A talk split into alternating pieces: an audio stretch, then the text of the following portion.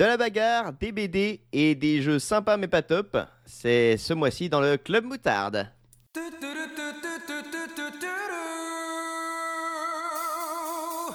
Club moutarde. Ketchup mayo. Ketchup mayo. Crème moutarde. Oh yeah, the club of the moutarde. C'est fini El club del.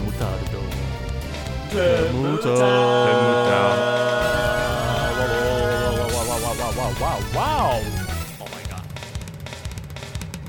Ah,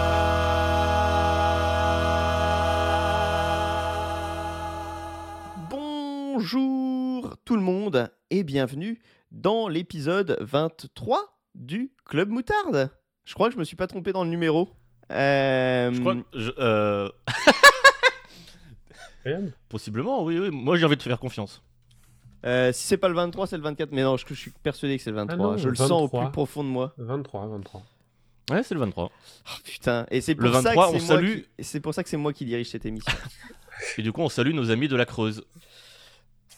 Putain, oh merde, j'ai- oublié de, de saluer mes, mes, mes voisins du coup il y a deux épisodes. Bon tant pis. Ils feront 100. Ils sont que Euh, 23 dans la Creuse c'est- bah, c'est- oui, c'est d'ailleurs euh, Non, c'est le une des règles du département. Ah, d'accord. Ce Je veux dire mois- qu'encore, ils sont bien embêtés. C'est ça. Oui, c'est. Elle est technique, elle est technique. elle- elle- bah faut. euh, après, moi, je suis nul en département, mais c'est- je la comprends quand même. Donc ça va. C'est honnêtement, c'est c'est- c'est jouable. J'ai l'impression que Max l'a pas. non. J'ai souri, mais je l'ai pas. Parce qu'ils ont des lettres dans leur numéro de département. Ah, Euh, Max, il n'a jamais joué au jeu des plaques d'immatriculation quand il était petit en partant en vacances, tu vois. Ça, ça se si, voit. Ça. mais j'étais très nul. Ah bah moi aussi, mais pour le coup, donc bon bref. Bah, Euh, du coup, on fera ça pour le prochain quiz moutarde. Oh non. exactement. Ah, ça me donne des idées. Parfait, Non. Oh parfait. non, non, non, non. Euh, du coup, j'ai avec moi ce soir, vous les avez déjà entendus parce que nous sommes très disciplinés et chacun euh, parle en même temps que tout le monde. J'ai avec moi euh, DL. Bon, bonjour DL, bonsoir, je ne sais pas, je ne sais plus. J'apprécie beaucoup que tu m'alpagues alors que j'étais en train de manger. Je me suis dit, c'est bon, il a vu que j'ai mis mon empanada dans la bouche. Il va dire, oui, truffe Non. Mais salut Ça En va plus, celle-là, elle est au maïs, en fait, elle est pas très bonne. Ouais, Ah non, c'est terrible. oh, je suis désolé pour toi. Non, mais c- j'en ai quatre différents, ça. va. Ah bon. Euh, bon bah Max alors bonjour. J'étais en train de boire. Genre- genre- je, je- je- je sais que maintenant les gens savent ce que je ressens, tu vois, à l'enregistrement de ce podcast, euh, parce qu'ils vivent les quiz avec moi, donc ils comprennent, tu vois, ils comprennent ma souffrance, donc ça me fait plaisir. Je sens que c'est une douleur partagée. On ne reparlera pas du, du quiz ici. Je, je refuse tout simplement la mauvaise foi qu'a eu le chat. Très mauvais, très, très mauvais souvenir. Comment vas-tu, Max? Ça va, ça va. Un peu enrhumé et je m'en excuse euh, d'avance euh, à la fois au public, à la fois au monteur, qu'on salue bien bas. On risque salue. de couper euh, certains reniflements et toussements et vomissements. Ou, ou alors, peut-être qu'il les mettra tous à la fin. Euh, de, Ah, quoi, ouais de quoi vas-tu nous parler euh, aujourd'hui? Euh, de d'un comics, Gideon Falls, d'une BD, Black Sad, et un peu et très brièvement de de ah c'est beau la BD quand même. Mais enfin, c'est juste une porte d'entrée pour de la vraie lecture. Exactement. Des vrais livres. Alors, et toi, de quoi vas-tu nous parler, euh, monsieur qui ne supporte pas les BD C'est pas moi, je cite notre cher euh, ministre. Ah Euh, oh, c'est ah, je- ouais, ah, c'est. Blanquer qui a dit ça aujourd'hui. ah, je savais pas que c'était une ref. Euh, Alors, je suis même pas surpris, tu vois. Il- mais je croyais que tu, je croyais que tu jouais au con. C'était un peu le cas, mais Oui, je- tu coup, jouais oui. très bien. Tu jouais très bien. Vraiment une imitation parfaite. Ouais. Bisous Jean-Mi. Euh, moi je vais vous parler de jeux chouettes, pas géniaux, mais chouettes. Parfait. Mais bon, ça va quoi. Sont passés. C'est sympa. hein. c'est- c'est bien, mais pas top. Euh, et moi, je vous parlerai de, euh, bah, de, de- du versus fighting, de l'histoire des jeux de combat. D'où viennent-ils? Qui sont-ils? Euh, Comment s'appellent-ils? Vous saurez tout ou presque. Non, c'est faux. Vous savez bien. bien que toutes les informations données sont- dans ce podcast sont approximatives, donc vous corrigerez vous-même chez vous. Mais D'ailleurs- ce serait une bonne porte d'entrée. Oui. Par rapport à l'info que j'ai donnée euh, au dernier podcast euh, dont j'étais sûr à 60%, Oui, c'est euh, faux. bah, faites confiance aux 40% restants. C'était quoi l'info? Ah, je sais même. C'était plus. les rechargements des points de Henri Cavill dans Ah. Mission Impossible Fallout. C'est ça. Voilà. Euh, C'était la fameuse info sur à 60%. Elle était parfaite. J'étais honnête. Oui, oui. Euh, du coup, je propose. euh, eh ben, je propose de commencer moi-même. Je vais m'auto-introduire. euh, parce que je vois que tout le monde boit et mange pendant ce podcast, ça, ça devient n'importe quoi. Donc, euh, je me lance et je vais vous parler bah, de l'histoire des jeux de combat.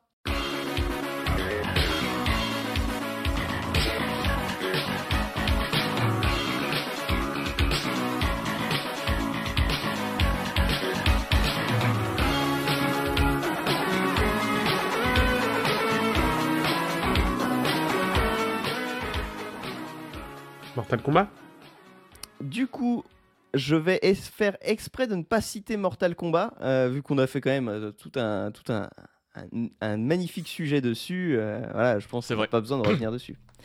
Non, là Alors déjà, que Pokken. alors que Pokken, alors que Pokken, qu'on ne citera pas non plus. Non, je vais faire, je Oh. disais donc que l'histoire, donc, Multiversus. les origines, les origines du jeu de combat. Euh, D'abord, euh, j'ai envie de définir ce, que j'entends par jeu de combat.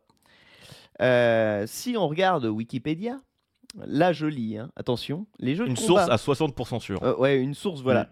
Dont on sait qu'elle est à peu près aussi sûre que le Club Moutarde. Pour le coup, c'est un peu nos, un peu nos frères, quoi. Euh, les jeux de combat regroupent l'ensemble des jeux d'action dans lesquels le joueur incarne un combattant disposant de multiples prises et coups. Pour maîtriser le jeu, celui-ci devra les apprendre et être capable de les produire au sein d'enchaînements de techniques dans le but de vaincre les ennemis rencontrés et à contrario d'éviter, esquiver, parer, parer et bloquer, bloquer les attaques que ceux-ci utilisent contre lui. Euh, bah déjà, c'est excessivement long comme, euh, comme euh, définition. Et en plus, je la trouve plutôt pas terrible. J'ai envie de faire ma, ma propre définition. Je dirais que en fait, un jeu de combat, c'est une représentation vidéoludique d'un art de combat réel ou imaginaire. C'est vachement plus vague, mais euh, je la trouve vachement plus fidèle. Euh, parce que, euh, bah, en fait, un, un sport de combat comme le judo, le karaté, tout ça, c'est deux personnes qui s'affrontent physiquement en respectant des règles établies à l'avance. Et au final, un jeu de combat, c'est exactement pareil. Ça va être deux personnes ou plus, mais euh, minimum deux personnes qui vont s'affronter euh, dans les règles imposées par le jeu. Euh, c'est en fait ce qui m'a enfin ce qui m'a fait réfléchir à cette définition, c'est ce que j'ai trouvé comme étant le premier jeu de combat existant. C'est Heavyweight Champ, qui a été donc édité par Sega. Si vous ne connaissez pas Heavyweight Champ, c'est probablement normal parce qu'il est sorti en 76. Et En l'an 76. en l'an 76, 76 ans après. Il est sorti sur Caillou. après, non, et donc en 1976, évidemment, mais donc 76 pour le jeu vidéo, c'est genre euh, la préhistoire, quoi. C'est vraiment ultra, ultra vieux. Euh, quand vous voyez les images, d'ailleurs, euh, j'ai alors jamais vu le jeu en action parce que le- de mémoire, la seule image que j'ai vue sur internet, c'est vraiment une image fixe de deux gros boxeurs qui se fixent comme ça, et c'est les torses des boxeurs, quoi. Donc je pense que tu peux pas bouger et tu, tu, juste tu donnes des coups de poing, quoi. C'est pas Mortal Euh, Comme un Kombat. genre de punch out. Comment? C'est pas Mortal Kombat. un peu un genre de, un peu un genre de punch out, euh, mais plus primitif visuellement quoi. Ouais, c'est oui, oui, ça, ça ressemble à ça. Il s'est vu de profil pour le coup, mais ouais, euh, ça, ça- on est vraiment dans un genre euh, punch out.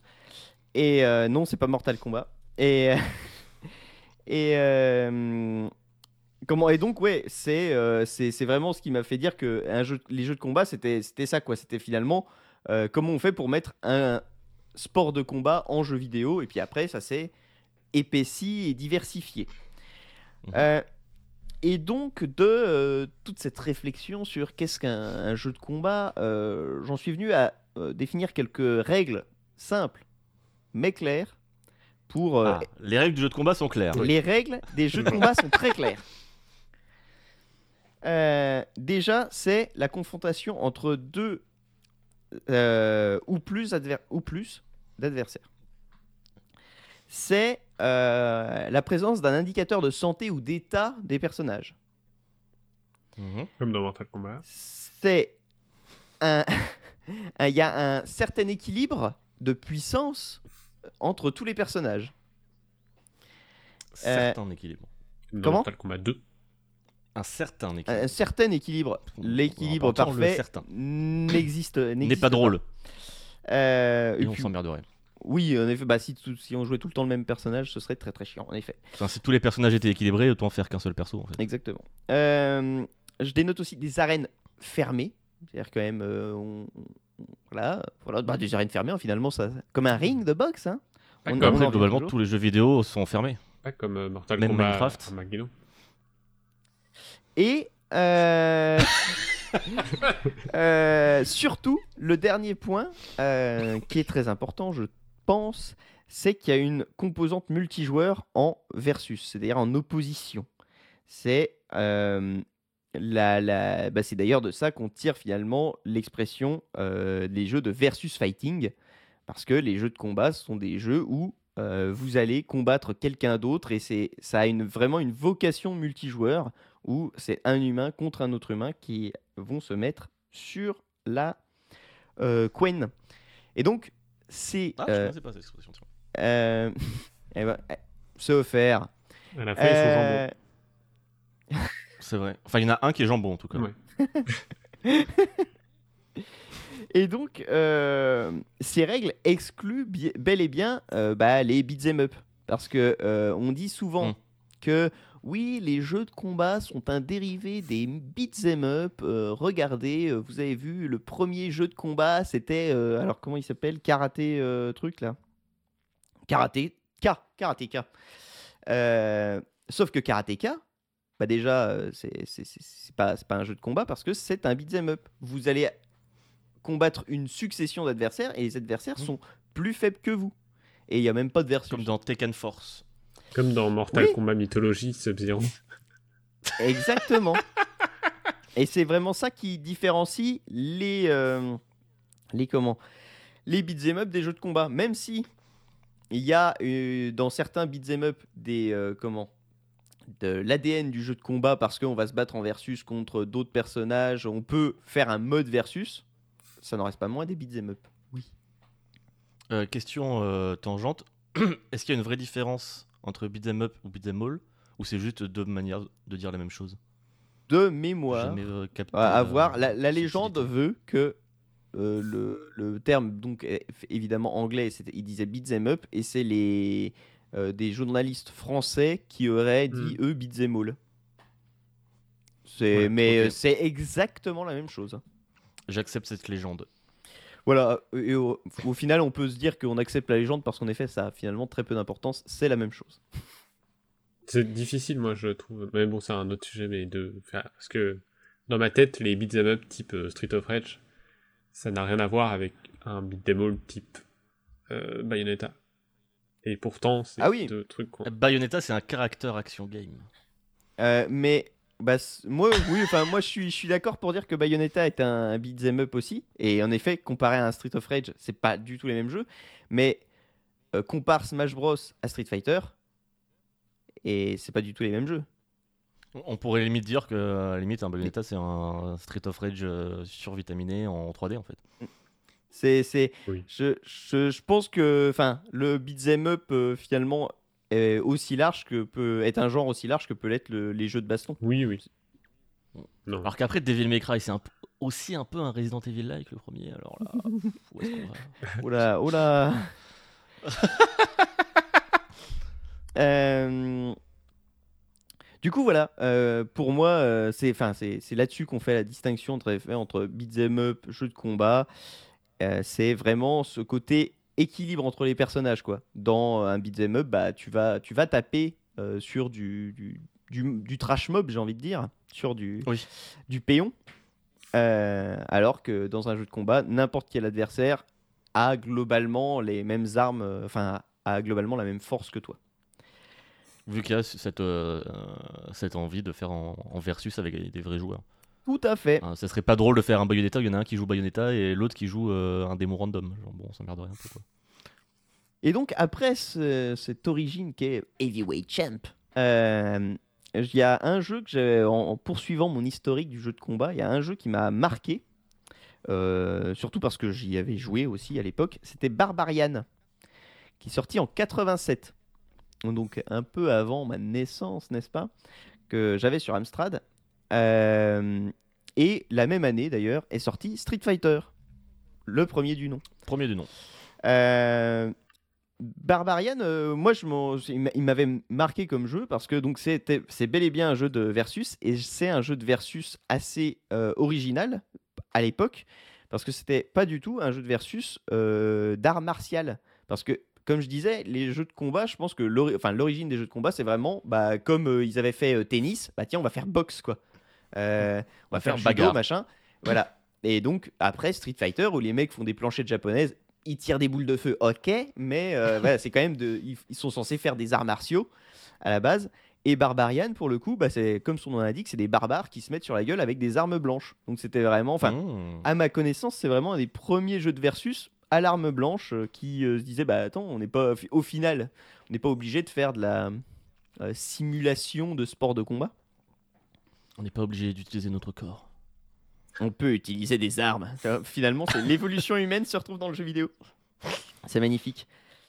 Et donc, euh, un autre jeu que j'ai vu euh, qui euh, était donc pas en, sur du, euh, du, des arts martiaux, c'était Galactic Warriors en, de Konami en 85. Donc deux ans avant Barbarian et Street Fighter. J'ai trouvé à peu près aucune trace à part euh, des textes de lui, mais euh, donc c'était des combats de robots. Donc j'ai envie de dire, Konami, bravo, à, à une époque. Fut un temps Et, et qu'on y pense, 85, ça commence à remonter. hein.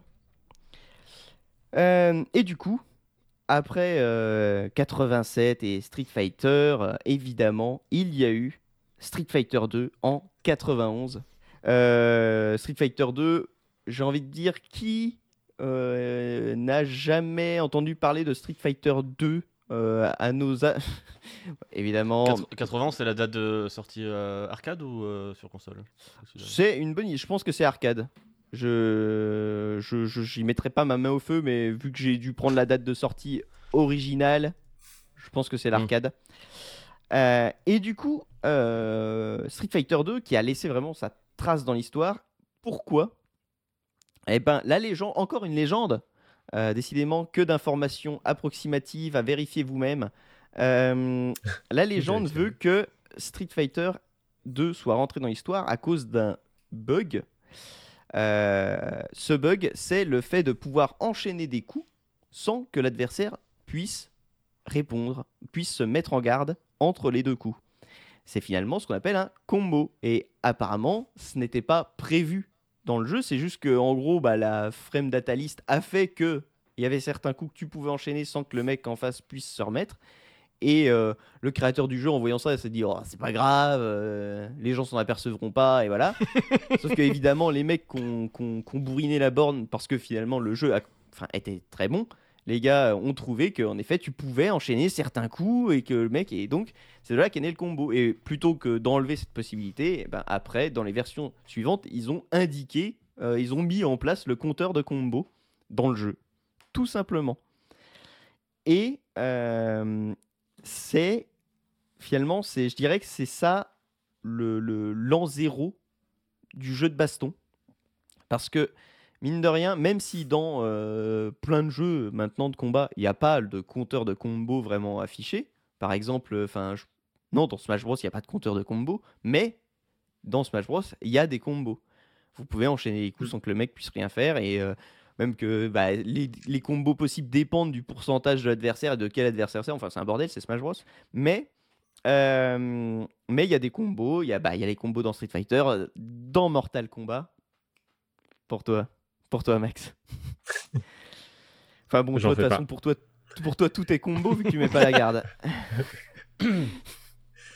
On- si tu euh, on parle de la garde et de. c'est- Et que c'est pas juste un problème de- d'incompétence, c'est juste euh, un truc que j'aime pas. non, mais ça, je. je, je C'est pas que je suis nul, c'est que j'aime pas être bon. Non, c'est Non, c'est qu'il adore prendre des coups. Il adore se faire frapper. non c'est parce que j'aime bien la dynamique, même face à un autre joueur, puisque j'ai essayé de jouer à Mortal Kombat 11 euh, face à d'autres joueurs. Euh, j'aime bien la dynamique d'enchaîner les, coups et plus d'esquiver et de foncer et. Tu sais, même, ouais, voilà, avec cette histoire de combo, de voir qui va réussir le plus long combo. Et, euh, et dès qu'il y a un joueur qui met la garde, même s'il la met bien et tout, et qui a évidemment une science, de ça, je trouve ça, je trouve ça rend le combat mou, quoi. Franchement, quand, le, quand dans le foot, le gardien il arrête le tir, euh, c'est chiant. Max, Ouais, il, voudrait bah du, voilà. il voudrait du 12, du 12, du 12 16. Tu vois, résultat du match 12 16. Alors, en vrai, au foot, bah oui. Ok, non, mais c'est un point de vue. C'est un point Le de foot, c'est chiant. T'enlèves les deux gardiens, ça devient beaucoup plus drôle.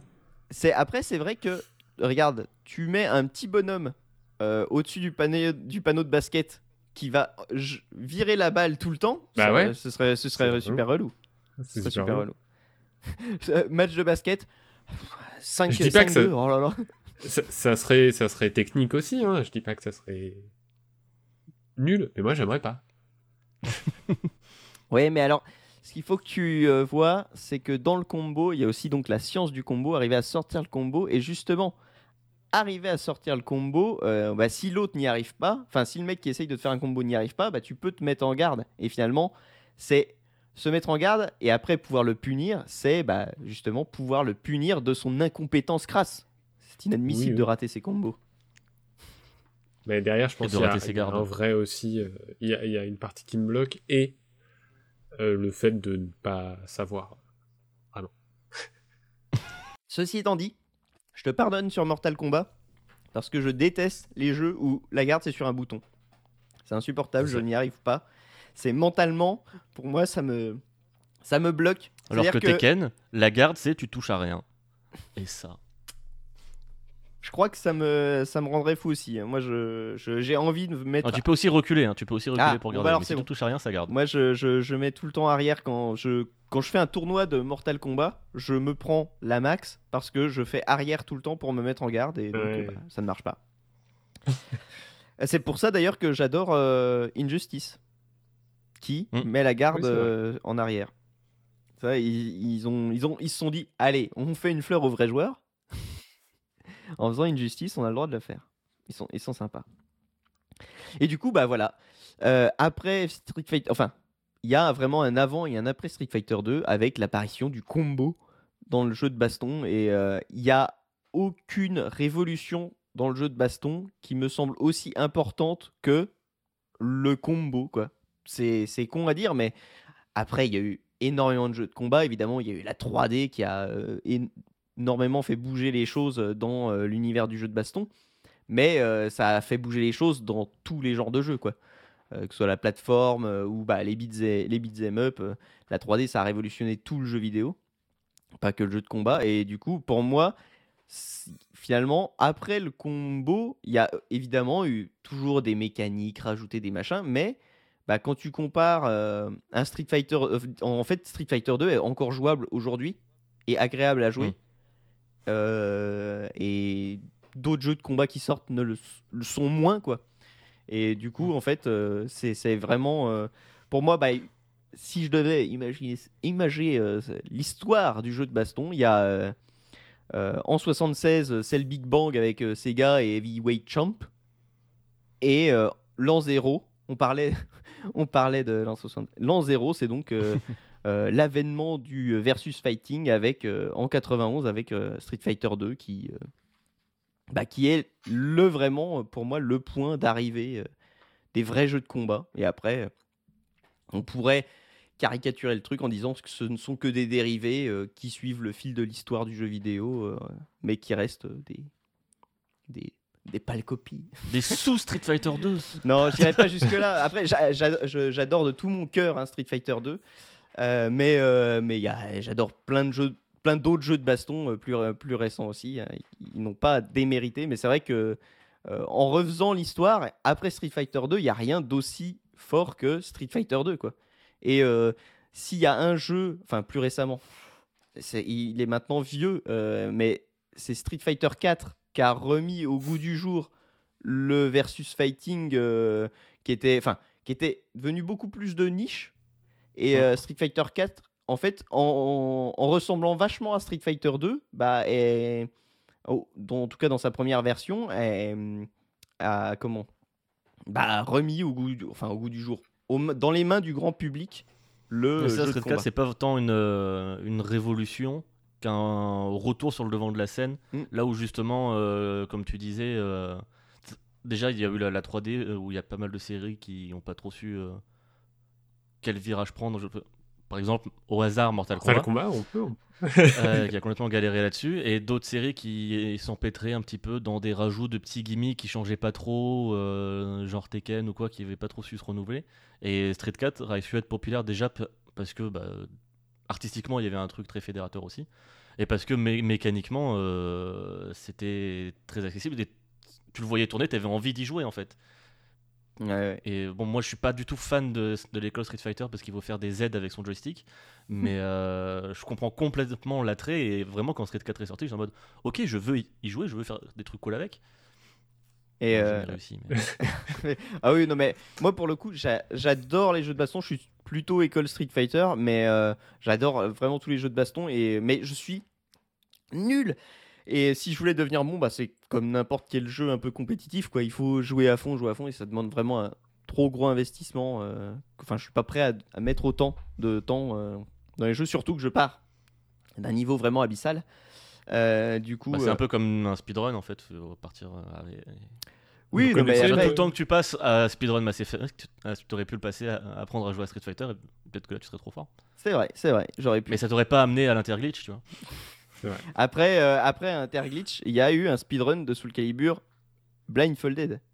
Donc euh, les yeux bandés, Oh, euh, mec a fini pas le mode euh, arcade de Soul Calibur euh, en ultra hard. Avec le son. Avec Kilik. Bon, ça compte pas.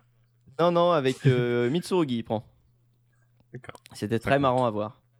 Ah oui, c'est le mec avec une épée Bien joué T'aurais pu, Yes faire, t'aurais pu faire la même, euh, la même blague si on avait parlé de Smash Bros, ça marchait aussi. Ouais, c'est avait à vrai. peu près autant de pourcentage de chances euh, de, de, tomber bon. Euh, du coup, bah voilà, c'était ça mon, mon- ma petite euh, histoire du versus fighting. Et puis euh, voilà, pour aussi pour vous dire que, que si ça peut vous intéresser, si vous aimez voir, euh, euh, on, parle beaucoup d'e-sport. Enfin, l'e-sport monte euh, progressivement. Il y a beaucoup de, de jeux qui, qui percent. hein, Enfin, je veux dire, LOL, c'est un des jeux les plus regardés sur Twitch depuis maintenant des années. Et à chaque Worlds de LOL, on voit des scènes entières. Il y a énormément de d'argent. Enfin voilà, l'e-sport monte, grimpe. Et ben, euh, si vous aimez un peu les jeux de combat, n'hésitez pas à vous pencher sur la scène e-sport de votre jeu de combat préféré. Peut-être que ça marche à fond et que vous verrez du niveau de dingue et que vous pourrez, même si vous n'êtes pas très bon, vous exalter devant euh, des, de, grands joueurs qui font des trucs euh, proprement euh, fabuleux. Et, d'ailleurs, pour conclure, je, petit, petit message à propos du jeu de combat Riot Games qui est en développement, qui est justement, il y a eu une news dessus euh, très récemment, euh, où euh, les euh, créateurs du jeu, enfin les créateurs, les, les deux personnes qui, est- qui, qui présentaient la, la, la- la vidéo de gameplay disaient ce qu'on a envie de faire, c'est faire un jeu de combat qui puisse donner autant, enfin des aussi grandes émotions que ce que nous on a pu ressentir en regardant des tournois de grands jeux de baston. Et enfin après, j'ai envie de dire, c'est limite ça pourrait être l'objectif de n'importe quel développeur qui fait un jeu de combat. Mais rien que cet objectif-là, je pense que c'est, euh, si tu essayes de t'y tenir, le, le bon, euh, le bon guide. Parce que c'est vrai que moi, ayant regardé des tournois ou des grands moments de, de versus fighting, euh, j'ai vécu des émotions fortes. Donc, allez-y, c'est super. Et j'en profite pour placer le site fightersgeneration.com. On retrouve euh, dans la catégorie Art Gallery euh, plein de backgrounds, notamment les incroyables euh, backgrounds en pixel art des King of Fighters. Pff, Vraiment, les, les jeux de combat SNK, visuellement, c'est une tuerie en termes de pixels. Et, et à Les chaque fois, ça me, ça me ramasse. Ah Oui, à- à- avant le 14. Euh, vraiment les Samurai Shodown et tout, enfin la, la Neo Geo en termes de pixel art, c'est incroyable. Et euh, c'est très très cool d'avoir un site où on peut les voir. En plus, souvent ils sont en- animés Donc de voir aussi comment ils sont animés, les couleurs et tout, euh, c'est- incroyable. Donc voilà, sur euh, fightersgeneration.com, vous pouvez trouver ça. Et vous ravir vos, vos Cohen. Alors, ouais, c'est c'est pas. tu la maîtrises pas encore. J'apprends- j'apprends mais encore. je, je note la volonté. Je note la volonté. Et, et, et vous pouvez jouer avec les objets à Smash Bros. Oui, ouais, jouez comme vous voulez. Jouez comme vous êtes. Oui, Smash Bros, c'est pas Mario Kart. Oui, voilà, effectivement. Sur ce, euh, eh ben, je vais passer la main à Max. D'accord. Max, Tape. tape. Tiens. Check. Waouh, on s'est tapé dans la main. Vas-y, euh, Parle, parle-nous de bande dessinée et de comics.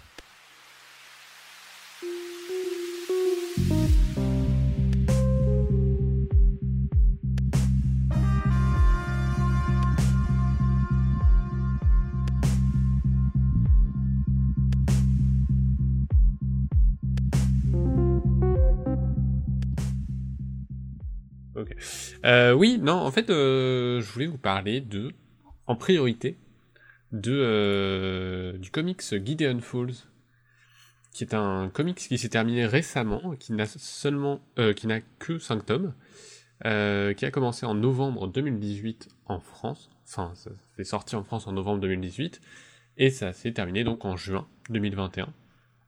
C'est édité en France toujours par Urban Comics, et c'est écrit par Jeff Lemire, qui a notamment euh, travaillé sur, euh, signé d'ailleurs, Descenders, euh, que je vous conseille aussi, même si c'était pas fini à l'époque où j'avais lu. Euh, Rien à voir avec le jeu de vélo. euh, rien à voir. Rien à voir. On pourrait trouver peut-être un point je- commun, euh, mais bon, je l'ai pas. Et rien à voir avec, euh, rien à voir avec Defenders. Euh, non. Euh, Putain, oui. alors, puisque tu parles de Defenders, il a aussi Bah, signé c'est un comics. Black Hammer, qui est aussi une- un comics euh, avec des super-héros. Il retombe sur Rien à voir avec MC Hammer. Et, mais puisque tu cites- J'aime quand on parle de comics. Euh, Rien à voir MC avec Hammer. MC Solar. Puis- puis- puisque vous parlez de Soleil, euh, euh, euh, Rien à voir avec Solar et, et il a travaillé aussi sur Old Man Logan, voilà, où il fait chaud. Mm. Ça n'a rien à voir avec Logan Lucky. je, je, j'étais en train de me dire quel rapport avec le soleil? Bah, il, bien joué. Non, bien joué, bien joué, bien joué. Et sur plein Je- d'autres titres que je vais arrêter de citer puisque vous me fatiguez. Euh, et dessiné par Andrea Sorrentino, euh, un dessinateur italien qui bosse dans l'industrie du comics et, euh, et qui avait déjà travaillé justement avec Jeff Lemire sur Old Man Logan. Euh, et donc l'histoire, je vous fais juste le pitch puisque c'est difficile d'en parler trop sans vite en révéler. Euh, mais pour faire simple, le postulat de base, c'est que suite à la mort euh, d'un prêtre dans une petite ville, on suit l'arrivée du nouveau prêtre qui arrive, le père Wilfred. Euh, justement de la Ah c'est petite. Mediat Mass. C'est Ouais, c'est. Bah, ouais, je crois. oui. mais non. Spoil pas. Euh, dans la petite ville de campagne donc de euh, Gideon Falls. Euh, c'est vraiment un village, c'est vraiment une campagne, il n'y a pas grand chose, mais il y a euh, évidemment une paroisse et le prêtre. Euh, lui, ce nouveau prêtre, le père Wilfred, a un passif compliqué et un problème avec l'alcool, mais sa hiérarchie, euh, pour une raison inconnue, tient absolument à ce que ce soit lui qui aille travailler, là-bas. Et évidemment, quand il arrive, il ne s'y sent pas à sa place, et surtout, malgré lui, il va se retrouver dans une, euh, affaire qui serait liée à la disparition de son pré- prédécesseur, pardon, ainsi qu'une vague de meurtres qui aurait lieu il y a des décennies, et qui semble ressurgir à nouveau. Euh, Là-bas, il va être accompagné aussi par euh, la shérif Clara Sutton, qui elle aussi a des liens avec euh, les mystères du passé de la ville. Et surtout, très vite, il va avoir ce qu'il interprète comme des illusions, des visions horrifiques, notamment d'une grange noire en bois qui abriterait quelque chose d'aussi intrigant que maléfique. Et en Ah parallèle, of Us 2. Il y a une grange dans ce... Bah euh, oui, un, un moment clé, mais enfin bref. Ah, bah, je je l'ai toujours pas fait. Ok, Ah, bah oui, bah oui. ça spoil bah, Maintenant, je... Bah, je le ferai pas. Euh, et en parallèle, on suit également le parcours de euh, Norton Sinclair, euh, qui est Ce blaze est trop stylé.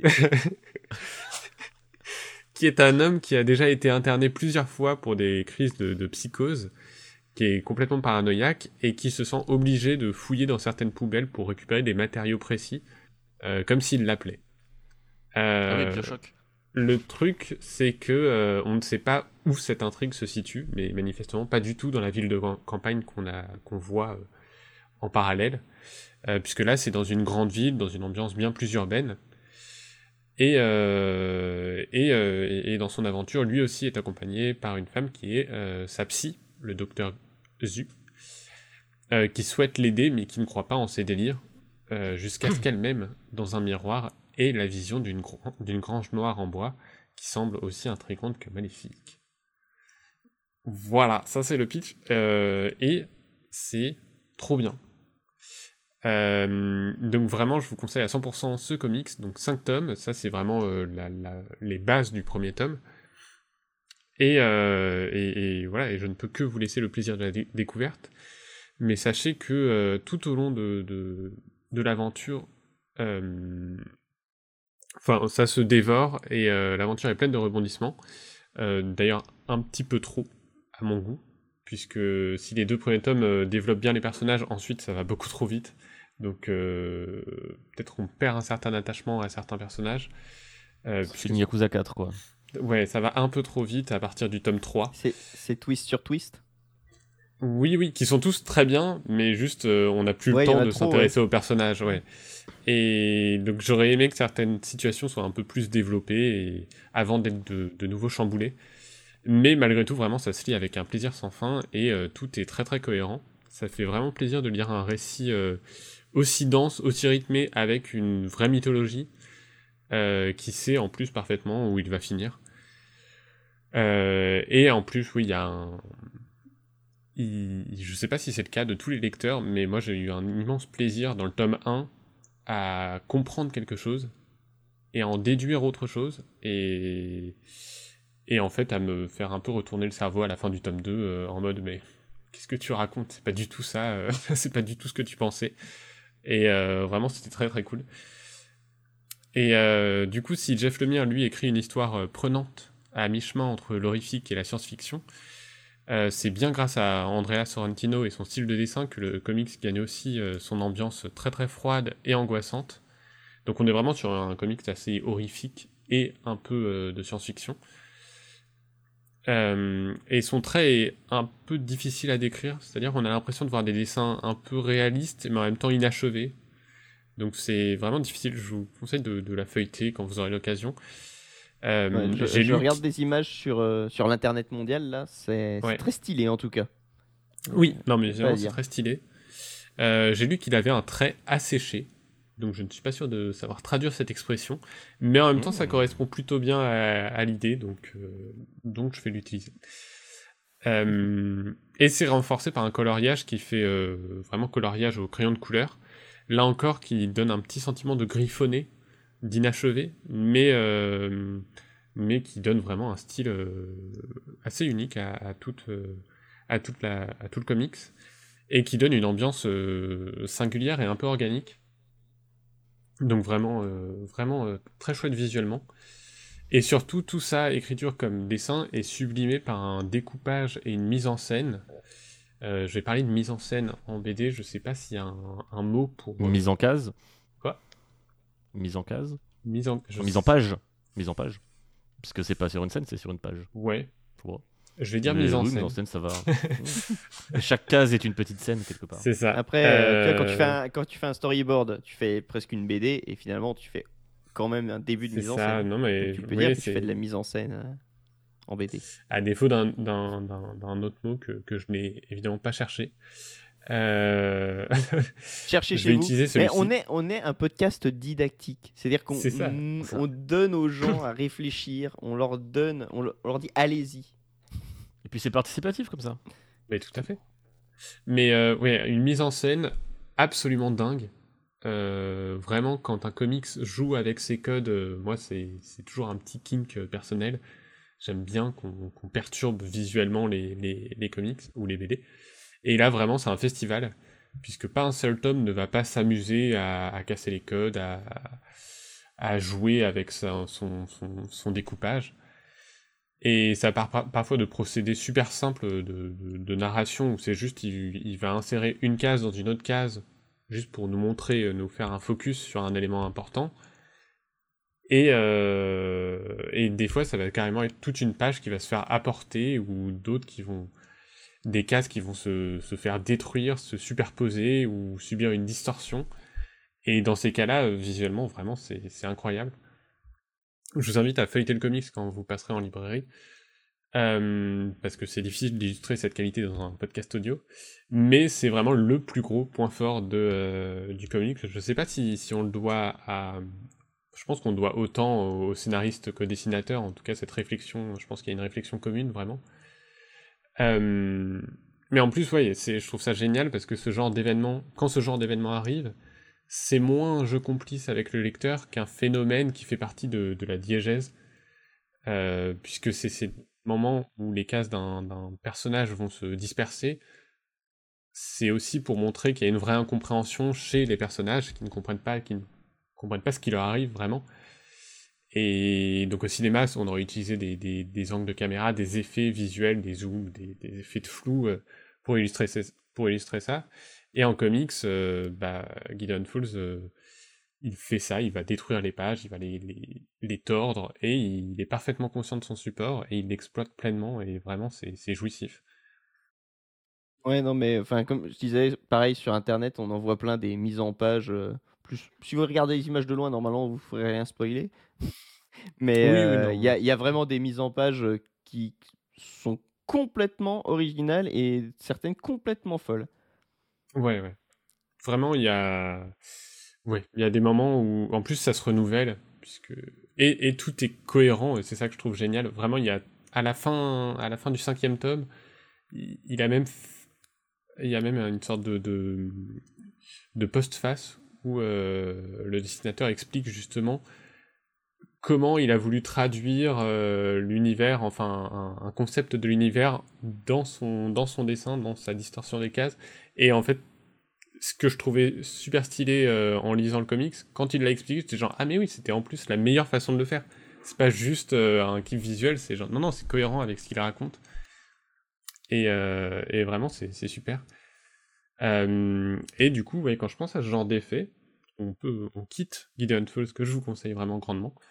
Euh, mais j'ai d'autres exemples en tête qui sont aussi très cool. Euh, cette fois-ci, en BD franco-belge, par exemple, on va avoir Imbattable, qui est une BD qui est au ton très léger, qui est amusante pour les enfants, mais très maligne, dans lequel le personnage principal, qui est un super-héros, c'est un super-héros de bande dessinée, donc il est conscient d'être dans une BD. Et il va se servir de cette connaissance pour s'en sortir, euh, pour anticiper les coups du vilain, puisque bah, de- du haut d'une, page, il va voir ce que fait euh, le méchant tout en bas de la, la case, de la page, et du coup il va tout, il y a tout un procédé presque un peu euh, puzzle, va essayer de comprendre comment il va s'en sortir, et c'est assez chouette. Pour le coup, c'est moins, enfin, c'est le concept de la BD, donc c'est aussi vraiment un jeu avec le lecteur. Euh, et dans le même genre, il y a aussi euh, dans la tête de Sherlock Holmes, qui là euh, vont nous présenter une enquête très classique à la Sherlock, mais du point de vue, comme le titre l'indique, de son esprit. Et donc toute la BD est structurée de façon à ce que ses pensées débordent sur les cases classiques. On est tout le temps dans sa tête et vraiment visuellement, du coup, tout est réfléchi pour que bah, quand il essaye de faire des déductions, on les voit et enfin et vraiment c'est omniprésent. Je sais pas comment dire, mais vraiment visuellement c'est très inventif et, euh, c'est très très cool. C'est vraiment très très bien construit. Euh, j'ai pas encore lu le second, mais le tome, rien que le tome 1 était très chouette, et le deuxième, j'ai entendu que des bons retours, donc euh, je me pencherai dessus très prochainement. Et, et en même temps, quand on commence à lire ce genre de, de bande dessinée qui joue un peu avec, avec l'école, la construction, bah, c'est fascinant de- d'essayer de, comprendre comment une BD, comment même de façon classique se construit. Parce que ça va être plaisant de comprendre les ficelles, et, euh, ça va être plaisant de, de- d'en déduire ce que le, le support est capable de faire. Euh, à l'inverse, des fois ça peut être piège. Là, je pense au premier tome d'Invincible, où à un moment les personnages vont voir un illustrateur de BD au sein de la BD. Euh, et que celui-ci leur explique qu'il sort ses histoires aussi vite parce qu'il va rec- recycler plusieurs fois les mêmes dessins d'une case à l'autre. Euh, donc avec euh, le dialogue qui va changer, mais évidemment, lui, euh, en fait, le dessin est le même d'une case à l'autre du même personnage. Et bien sûr, il Mhm. explique cela à travers plusieurs cases qui sont parfaitement identiques, en dehors des bulles de dialogue et leur placement. Donc inconsciemment, ça, c'est des astuces qu'on a déjà vues, peut-être qu'on le sait tous inconsciemment, mais maintenant que ce personnage l'a exprimé, euh, je le vois systématiquement et c'est très frustrant. Je- voilà, je vous l'ai dit, ça risque d'être très frustrant si vous ne l'aviez pas constaté. Mais euh, c'est un truc qui se fait plus dans le comics que dans la BD, j'ai l'impression. Même s'il doit y avoir euh, quelques cas. Après, le, En le BD comics, ouais, tu me diras, vu que les comics, enfin les auteurs, ils. Je sais pas, parce que je pense au manga où ils ont un rythme de parution qui est complètement. euh, Ouais. in- in- invraisemblable. Donc, euh, Indécent. euh, mais au final, les comics, je sais pas, je connais pas du tout le rythme de parution. Et vu que les auteurs se divisent. Enfin, les, les séries sont pas dans les mains d'un seul auteur, je, je suis pas sûr que les auteurs soient. Enfin, les dessinateurs aient une pression. euh, comment de la rapidité, mais peut-être que si, hein, j'en sais-. Ouais, après, je, je, pense, je pense quand même sur des, des, gros, des gros comics type euh, DC ou Marvel euh, qui doivent suivre un rythme euh, et donc enchaîner. Ouais, c'est possible, Pour des quand même. il ne doit pas y avoir de soucis, mais pour d'autres titres, je pense que quand même, ils doivent se presser. Euh, Puis là, il s'agit d'astuces, mais en comics comme en BD ou même en manga. Euh, après, il y a des codes même tout simples qui sont bien établis, qui permettent une vraie fluidité de lecture, une aisance pour la compréhension. Euh, on fait quelques recherches sur internet ou, ou en cours, parce qu'il y a des cours de bande dessinée. Et, euh, et vraiment, il y a des trucs tout simples de, positionnement des personnages pour que ça suive vraiment euh, le, le sens de lecture, pour toujours fluidifier euh, la lecture. Et rien que ça, c'est fascinant, et, et le travail là-dessus, sur, sur tous ces petits détails qui font que si on ne les fait pas, ça va perturber inconsciemment le lecteur. Bah c'est fou, quoi. Et en même temps, je me dis, c'est même un peu flippant, puisque euh, je, me, mets à la place d'un jeune auteur de BD qui va essayer de se lancer là-dedans, même de façon indépendante, et s'il essaye de respecter à tout prix le nombre de règles qu'il y a pour rendre une bande dessinée fluide, ça doit rendre fou. Ouais, ça me fait penser hum, au cinéma à la règle des 180 degrés, tu sais. Ça, c'est les règles implicites que, enfin, quand t'es pas cinéaste tu, et que tu t'intéresses pas tellement au média, juste apprécies le film, tu t'en rends pas compte, mais Mm. dès qu'elle est pas respectée et, et mal pas respectée, Oui, tu le vois, ouais. tu, tu, tu- Ça te fait chelou. ça- et- ça fait, ça fait tu te rends bizarre compte et qu'il y a un truc chelou dans la ouais, lecture du film. Ouais, ouais, c'est- tout de suite t'es déstabilisé. Mm. Mais il y a des Donc- sites hein, vraiment euh, sur, euh, sur internet où je vous invite à voir, où il y a même des exemples de pour euh, rendre la- le- une case qui va être euh, d'un- dans un sens, euh, la lire avec une, enfin, une succession de cases et la lire dans un sens, ça va être ok. Et en fait, si juste on, on en retourne une, ce qui ne perturbe pas finalement la narration, mais juste ça va être désagréable. Ça va, on va plus bien Mhm. comprendre. Je vais pas arriver à retrouver, mais j'étais tombé sur une série de vidéos avec une dessinatrice de BD qui illustrait justement euh, comment, euh, qui partait d'un canevas et qui prenait euh, une page d'un comics ou d'une BD existante et qui expliquait comment et pourquoi ça a été découpé de cette manière-là. Ah oui, elle en avait fait une. Alors je sais plus. Cherchez chez vous. Je crois que je vous l'avais partagé. Mais sur et, euh, Batman ouais. Year One, je crois. Oui, c'était ça. Ouais. Euh, ouais. putain. C'était fascinant et vous l'avez partagé. et-. Vous avez des indices, cherchez chez vous. Cherchez Batman chez Year vous. One, une euh, Analyse BD. euh, Batman Year One. C'était une, une vidéo en anglais, voilà, vous avez assez d'indices. Euh, oui, c'est Elsa Charretier. Ah, allez, parfait.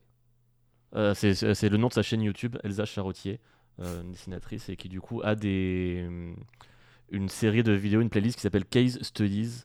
Il y a six vidéos où euh, voilà. D'accord. Bah, Parfait. bravo d'avoir retrouvé. Mais effectivement, ouais, c'était une super vidéo ouais, là-dessus sur, sur ces codes et justement quand est-ce qu'on ouvre aussi les, les, les contours d'une case de BD pour euh, aérer un peu le- la narration?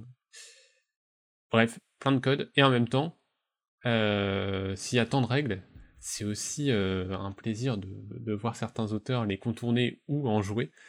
Ce qui nous ramène donc à Gideon Falls, ou pour citer d'autres euh, exemples, je pense à Sandman Ouverture, qui était une préquelle au, au comics ouais, Sandman, qui jouait complètement avec, pareil, les concepts de, la BD, qui, qui rajoutait des pages, qui, où on ouvrait une page et en fait il fallait la déplier. C'était presque un pop-up, mais en même temps moins, enfin, moins fantasy, mais dingue, qui était vraiment incroyable. Euh, Là, ça dépasse carrément même le, le, le média BD en, lui-même pour prendre en compte complètement le support. Oui, oui, ouais, c'est ça. Là, c'est encore plus cool. C'est vraiment un comics magnifique, Sandman Ouverture, euh, mais il vaut mieux le lire après avoir lu tout Sandman, ce qui représente 7 tomes, énorme. Donc, euh, bon, je vous conseille aussi, mais, mais ça, sera, ça vous prendra plus de temps. Euh, et en même temps aussi, des fois, on est plus proche, euh, puisque des fois, c'est souvent pour être euh, très, je sais pas, très baroque, enfin vraiment exprimer complètement Mm. ce- cette folie visuellement. Et à l'inverse, des fois, on peut se servir de ces codes pour, pour être plus proche d'un exercice de style. Et là, je pensais à Mister Miracle, qui est un comics écrit par Tom King, donc, dont je vous avais parlé dans mon sujet sur, sur une sélection de comics à petit prix, Mmh. euh, puisqu'il a scénarisé les Batman, et j'aime pas trop ce qu'il a fait sur Batman. Mais Mister Miracle, c'est vraiment très très cool. Euh, dessiné par Mitch Gerhardt, où toutes les pages sont tout le temps constituées, je crois, de 9, de, oui, de 9 cases, toujours placées exactement de la même façon. Ah, c'est rigolo comme, euh, comme défi. Ouais, et de façon euh, juste à illustrer la, la monotonie du quotidien du personnage. Et en fait, euh, bah ça, c'est presque frustrant pour le lecteur parce que c'est. Il n'y a pas de folie, quoi. C'est toujours un peu chiant. Et même, il est obligé, de, des fois, de rendre des actions qui mériteraient plus de place dans une toute petite case. Mm. Et, Et de euh, la contrainte. oui, et, euh, et justement, bah, il y a un ou deux moments à peine où on va se retrouver dans le récit face à des illustrations en page pleine, et évidemment, ça les met encore plus en valeur parce que d'un coup, euh, ça nous explose au visage et on n'a pas vu ça Mm. de tout le comics. Et vraiment très très cool. Euh, Et bref, euh, ouais, la mise en scène en BD, c'est quand même quelque chose euh, qui mérite de se pencher dessus. Dans un style bien plus traditionnel, j'ai aussi donc relu récemment les Black Sad. Et voilà, j'ai envie de parler un petit peu de Black Sad pour terminer. Pour rappel, c'est une série en 6 tomes, puisque le sixième tome est sorti tout récemment, euh, qui ne se suivent pas forcément, où l'on suit donc John Blacksad, un détective dans l'Amérique des années 50, euh, mais l'Amérique des années 50 représentée par des personnages euh, anthropomorphes, donc des animaux, genre lui c'est un chat, c'est un chat noir, et tous les personnages, comme dans Zootopie, sont, sont des animaux. c'est marrant que ce soit le. Oui, c'est c'est mon seul euh, je- point d'ancrage, c'est c'est C'est vrai qu'il n'y a pas d'autres œuvres où les animaux sont anthropomorphiques. Quoi. c'est ça. non, récemment, il y a le, le manga euh, Beastars. euh, bah, enfin bref, il y en a un milliard, mais. euh, Le jeu, qui Mais, est euh, totalement mais Zootopie- Black Sad le jeu, mais qui n'est pas Black Sad le jeu. Quoi? Le jeu magnifique en pixel art. Ah, Ah, oui. Backbone. Backbone, Backbone, ouais. merci. Il y a aussi le dans le jeu Le Roi Lion aussi, les, les animaux sont anthropomorphes. non, mais dans, dans, dans Zootopie, je pensais à Zootopie ou Beastars Non, mais parce que c'est- Zootopie il y a le bon côté exemple. enquête. Il y a le côté enquête policière en fait et reconstitution de, l'Amérique. Bref. Euh, mais du coup, oui, on est vraiment euh, dans des enquêtes policières avec tous les codes du film noir euh, ou des romans de Raymond Chandler. Euh, donc, on s'imagine tout le temps la voix off en train de nous narrer avec des, des phrases cyniques, un peu sarcastiques. Euh, et c'est très cool. Si j'ai quelques reproches à faire à la BD, euh, ils sont surtout dus à son format souvent trop court, puisque c'est à peine une cinquantaine de pages. Euh, et ça ne laisse jamais réellement le temps de développer parfaitement l'intrigue, un peu comme dans Gideon Falls finalement. Et comme c'est à chaque fois une enquête, une BD, une enquête, bah, il faut que ça se conclue avant la fin des, des 50 pages, et des fois ça va trop vite. Mais malgré tout, euh, c'est toujours très réussi, et les thèmes abordés sont variés et changent à chaque nouveau tome, tout en collant toujours à leur époque, donc euh, c'est quand même très bien écrit. Euh, mais ce qui est par contre irréprochable dans Black Sad, c'est son visuel. Donc là, c'est des dessins à l'aquarelle de, Guarnido, de Juanjo Garnido. J'espère que je n'écorche pas son nom parce qu'il ne mérite pas qu'on écorche son nom. Et là, vraiment des dessins absolument formidables. Pas globalement formidables, mais absolument formidable. Euh, difficile de ne pas euh, décrocher la mâchoire devant le résultat. Et, et justement, tout à l'heure, je parlais de, de cette astuce euh, américaine de, de, recycler, enfin, peut-être pas américaine d'ailleurs de base, mais de recycler les dessins. J ai, j ai, je pense pas que Black Sad fasse ça. Chaque, chaque case, chaque dessin est unique. Et, euh, et chaque dessin semble avoir bénéficié d'un soin euh, dantesque, tant c'est ça regorge de détails, ça regorge de vie. Et, euh, vraiment, on pourrait s'arrêter sur chaque illustration euh, et en faire un tableau. Euh, d'ailleurs, euh, bah, certains l'ont fait. Il y avait pour je sais plus quelle occasion, mais ils distribuaient, si on achetait deux ou trois tomes, ils distribuaient des, des croquis, des dessins. et c'est. Il y avait Panda qui avait visité une maison, euh, enfin un appart avec un, un, mur où il y avait dessiné Black Sad dessus. Bah ouais, non mais c'est ça. C'est particulier, mais euh, pourquoi pas. Mais il y a certaines versions vraiment où même si on connaît pas, euh, juste c'est magnifique quoi. On a envie d'avoir ça sur son mur. je me rappelle, j'ai connu Black Sad au lycée parce qu'il y avait genre juste le tome 2 au CDI.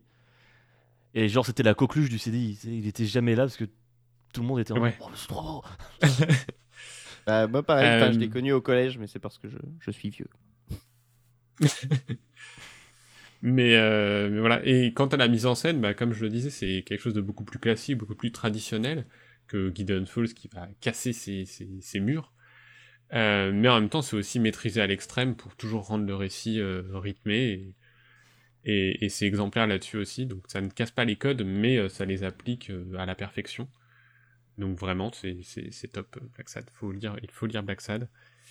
Euh, mais bref, voilà, je voulais juste vous parler un peu de, ces BD, et de ces deux BD en particulier, et de BD en règle générale, euh, même si ces deux-là n'ont rien à voir tant dans les récits que dans la mise en scène, mais qui illustrent parfaitement la richesse du support. Et, puisque je vous conseille aussi tous les exemples que j'ai pu citer jusque-là, euh, laissez-moi rajouter à la liste Les Indes Fourbes, qui est une BD grand format, un peu plus grand format qu'une qu BD traditionnelle, euh, et aussi bien plus épaisse que la cinquantaine de pages habituelle, puisqu'on a celle-ci fait plus de 200, je crois, et aussi illustrée par Guarnido. Et, euh, et là encore, c'est magistral, c'est une grande histoire d'aventure en quête de l'Eldorado au XVIe siècle. Les personnages ne sont pas des animaux. Euh, mais c'est magnifique, c'est vraiment c'est tout ce qu'on peut imaginer de, de, de, la recherche de l'Eldorado visuellement, et en même temps avec un talent rare. Et euh, voilà, et l'histoire est trop cool. C'est pas le scénariste de Black Sad, mais l'histoire est quand même très cool. Euh, c'est aussi burlesque que cynique, en même temps il y a, y a de l'aventure, le personnage est aussi attachant que détestable. Non, c'est très cool. Et bah, en tout cas, ça fait une... Ah pardon, vas-y. Non, mais euh, on, justement, on s'arrête là pour les BD, mais juste pour terminer le petit lien avec Black Sad, euh, je vous conseille aussi, sous certaines conditions, le jeu Black Sad Under the Skin. Euh, je crois qu'en fait, je vous le conseille uniquement sur PC parce que j'ai lu que sur PS4, euh, en tout cas à la sortie, c'était bourré de, de, bugs et, et de crash euh, incessants. Je sais pas ce qu'il en est aujourd'hui sur ces consoles, mais euh, bon, je, du coup, je vous conseille pas non plus la version Switch. Je l'ai fait sur PC très récemment, donc dans une version, j'imagine, un peu plus patchée. J'ai pas eu un seul crash de toute l'aventure. Par contre, des bugs, il y en a, il y en a à la volée. Juste... Le crash aussi, c'est un animal anthropomorphique. Oui, juste, euh, juste des bugs visuels qui sont pas du tout, euh, voilà, qui ne bloquent pas, mais qui cassent tout le temps l'immersion, ce qui est vraiment dommage parce que c'est un jeu qui a une ambiance euh, qui est très très fidèle à la BD, qui est très réussi, euh, et qui justement, à l'inverse un peu de la BD, prend son temps et qui va développer une seule histoire sur 9-10 heures, mais sans perte de rythme. Et vraiment, j'ai été très surpris par la qualité d'écriture et le rythme maîtrisé. Et j'ai bien bien kiffé euh, faire le jeu, j'étais très surpris d'être autant dedans. Même si c'est dommage, euh, puisque s'il corrige ce petit défaut de la BD qui est de, de prendre son temps, à l'inverse, euh, visuellement... Il n'en prend pas peu... sa plus grande qualité, quoi. Ouais, visuellement c'est un peu plat. Techniquement c'est pas honteux, mais juste... Euh, il n'y a rien qui y a rien qui saute au, au visage c'est juste de la 3D euh, un peu classique pas toujours très élégante un peu grasse sur certains personnages et c'est vraiment dommage de perdre cet aspect de la BD qui qui, qui aurait pu en plus être magnifique en, en jeu vidéo, puisqu'il suffit d'un simple, simple, entre guillemets, parce que... Simple. mais d'un filtre cel shading pour euh, au moins être plus proche de l'esprit des BD. Donc c'est dommage, parce que là, visuellement, c'est pas dingue du tout. Alors, Alors que, que la BD, Backbone, Alors, que Backbone est absolument dingue. Après, pour Backbone, là, c'est c'est en pixel, mais. oui, euh, ça n'a pas du tout une. euh, Enfin, pas ça, ce reproduit pas du oui, tout euh, l'esprit graphique de Black Sad. Mais par contre. Mais euh, on sent qu'en termes de- d'univers et d'ambiance, Ouais. euh, on est clairement là-dessus. Ouais. Et je me permets de rebondir à retardement parce qu'il fallait que je retrouve le titre du jeu sur euh, ce que tu disais sur la BD euh, de l'Eldorado. Les infos. Euh, ça me fait penser à Curious Expedition 2. Ah. euh, qui a complètement un style visuel de, de BD franco-belge et dans Ouais. ce délire Mm. de de- bah, d'expédition euh, dans les Indes, etc. euh, Enfin, dans les, les pays euh, inexploré. inexplorés de, de Ouais. l'époque euh, du 19e siècle, avec le retour après euh, en France les expos universelles et tout. euh, ça a l'air toujours très très chouette, Mm. très très joli en tout cas. C'est très sympa. Pas forcément euh, mon genre de jeu, même 2. si ça me faisait beaucoup d'œil. Tu as joué euh, toi, Fouane? Tout à fait. Bah, Eh bien, merci en tout cas. Et puis, petite sélection de BD. alors que Noël approche, c'était le bon timing. Des beaux Euh, objets. J'en ai, ai rajouté une. euh, J'ai rajouté un des titres euh, dans, dans ma liste. le Père Noël sera ravi. merci beaucoup, Max. En tout cas, c'est c'est cool. C'est cool. On, par- on parle trop peu de BD ici. Tu as eu cool. raison. Tu as eu raison. Ok. de nous rappeler à l'ordre. Eh bien, pour clore la marche, euh, j'appelle à la barre DL.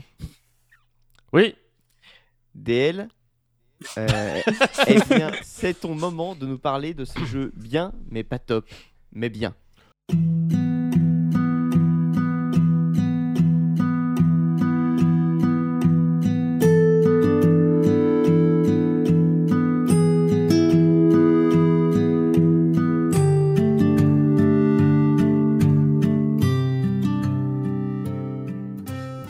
Petite sélection de, de jeux de 2021, euh, parce que là, ça y est, euh, fin novembre, les listes de GOTY vont, vont, vont fleurir et pourrir euh, les différents internets. Les Game Awards.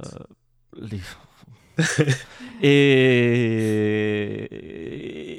et quelle place, quel souvenir laisse-t-on au, au jeu qu'on a fait et On était en mode Oh oui, c'est sympa. Point. Et ben donnons-leur un peu d'amour à ces jeux qui sont sympas.